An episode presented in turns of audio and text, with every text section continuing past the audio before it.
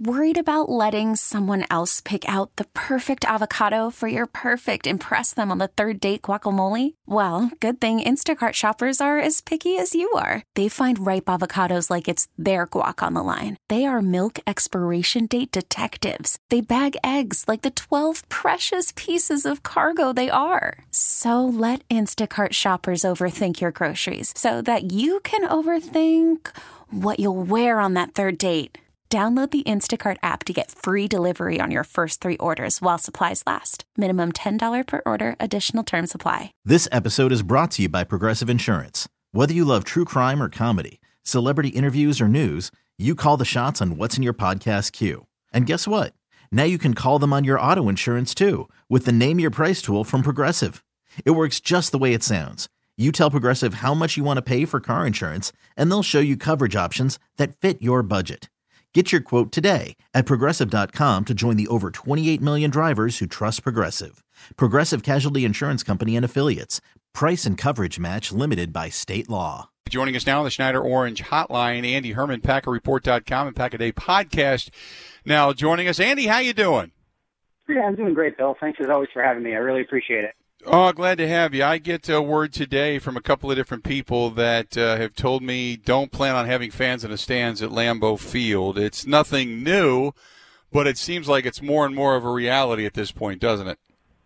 Yeah, it definitely seems that way. I think the the Baltimore Ravens actually just recently came out uh, saying that they're going to have less fans in the stands as well. So uh, this actually 14,000 seats per game. If they do have fans in the stands, they've limited it to 14,000. So I think this is going to become a more common trend throughout the NFL.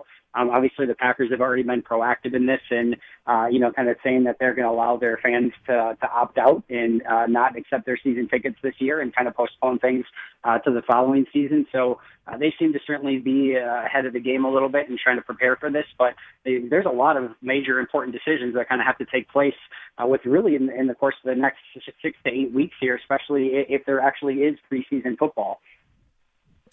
Um, when we look at the Packers as it stands right now, I'm just kind of wondering, uh, you know, how they're going to be able to do things. You know what I mean? Uh, they're talking about face yeah. shields, they're talking about Zoom meetings and socially distancing, but ultimately it's going to be body on body, guy on guy, within less than inches of one another.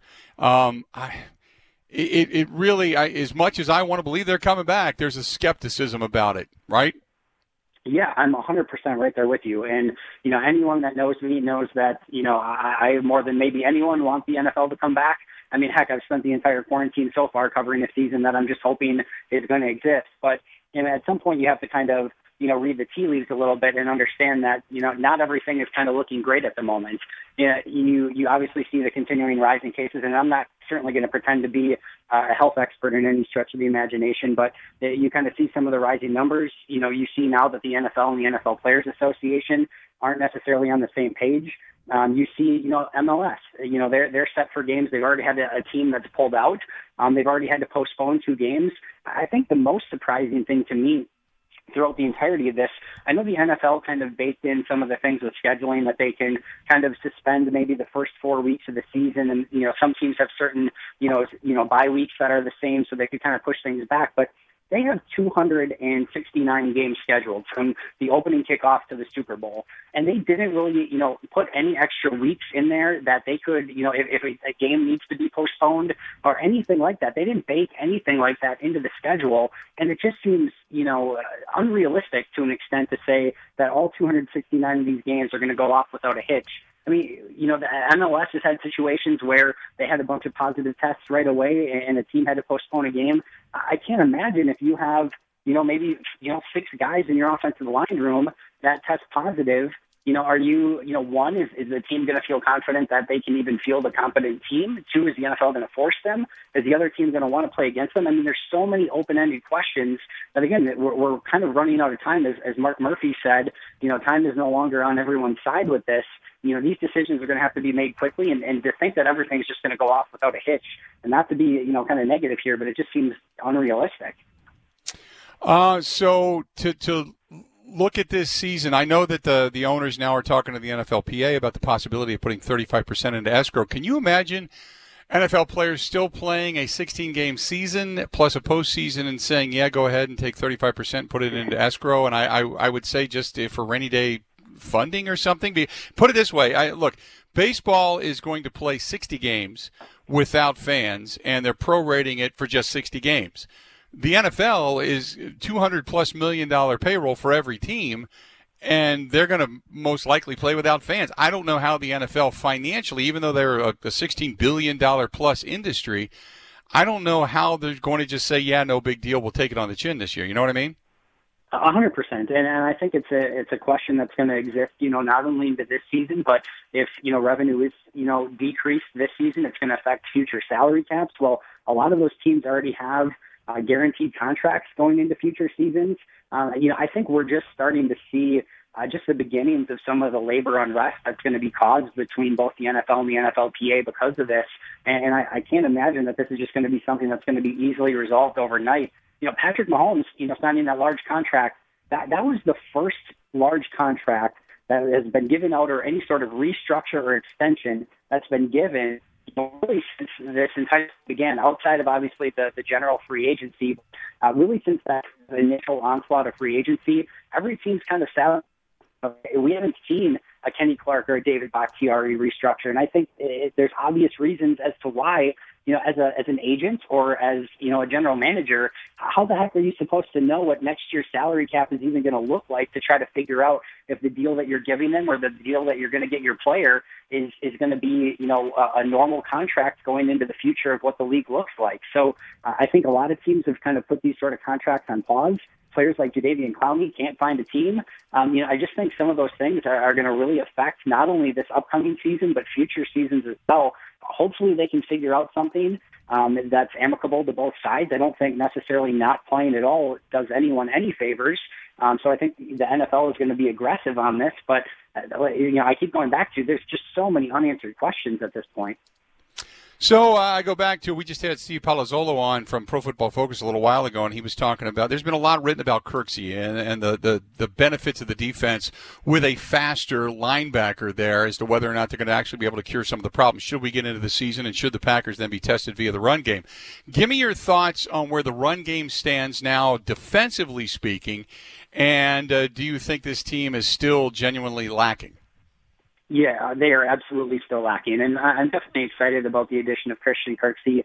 And I think you go back and you look at Blake Martinez, and you can see some of the plays where, you know, he made in the hole. He was able to be, you know, kind of the guy that's making the play calls. He was okay in coverage.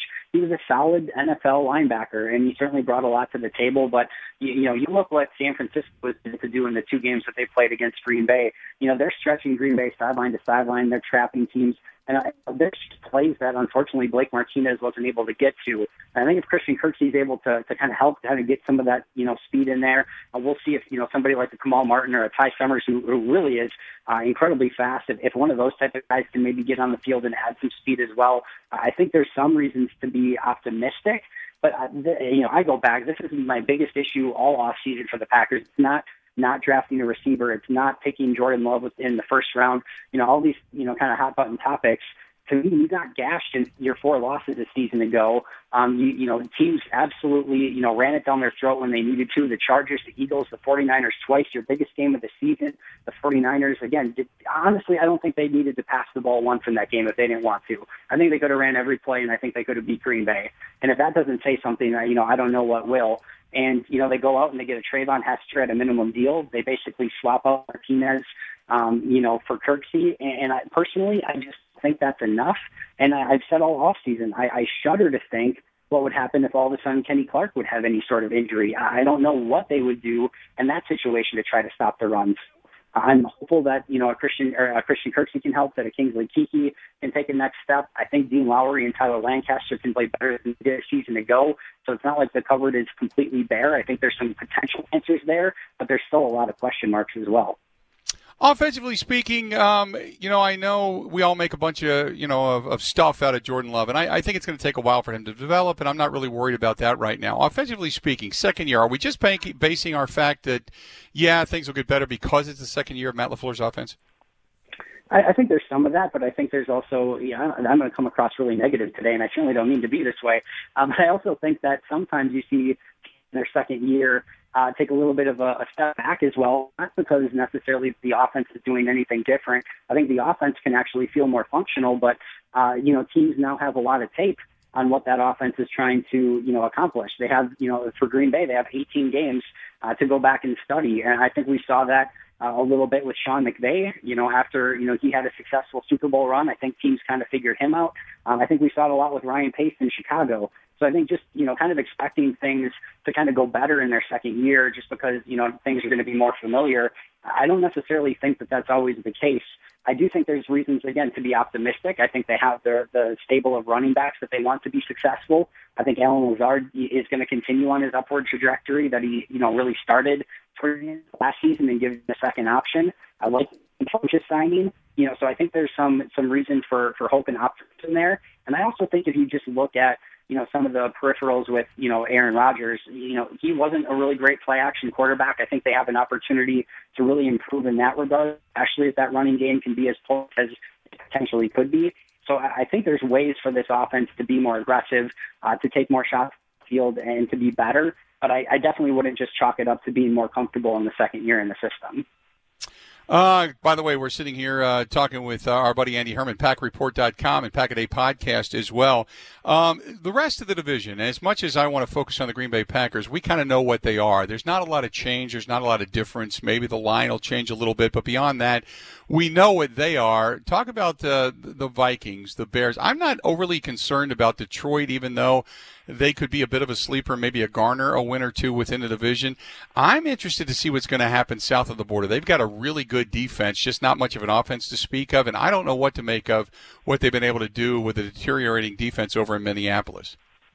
Yeah, I think you bring up a few great points there, and I'll start with Chicago. So I think, first of all, that addition of Robert Quinn for Leonard Floyd uh, has the ability to be really problematic uh, for the rest of the NFC North.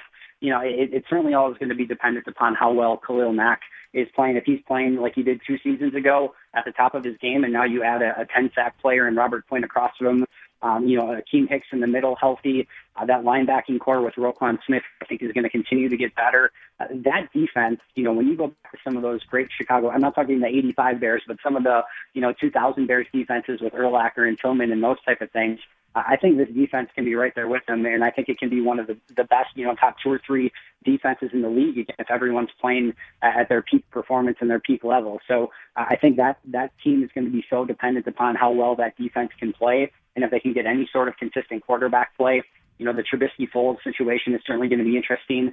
You know, and I think you know the the underwritten or under talked about topics for the NFC North is you know yes, Minnesota is bringing in a Justin Jefferson, but they lost a Stefon Diggs. And yes, you know, Detroit's bringing in a Jeffrey Okudah, but they traded away a Darius Slay. Some of the top picks that Minnesota and Detroit used were basically used because they replaced players that they traded away, some high-end players that Green Bay has struggled playing against uh, in the last few seasons. So I definitely think Minnesota is going to take a hit with all the veterans that lost.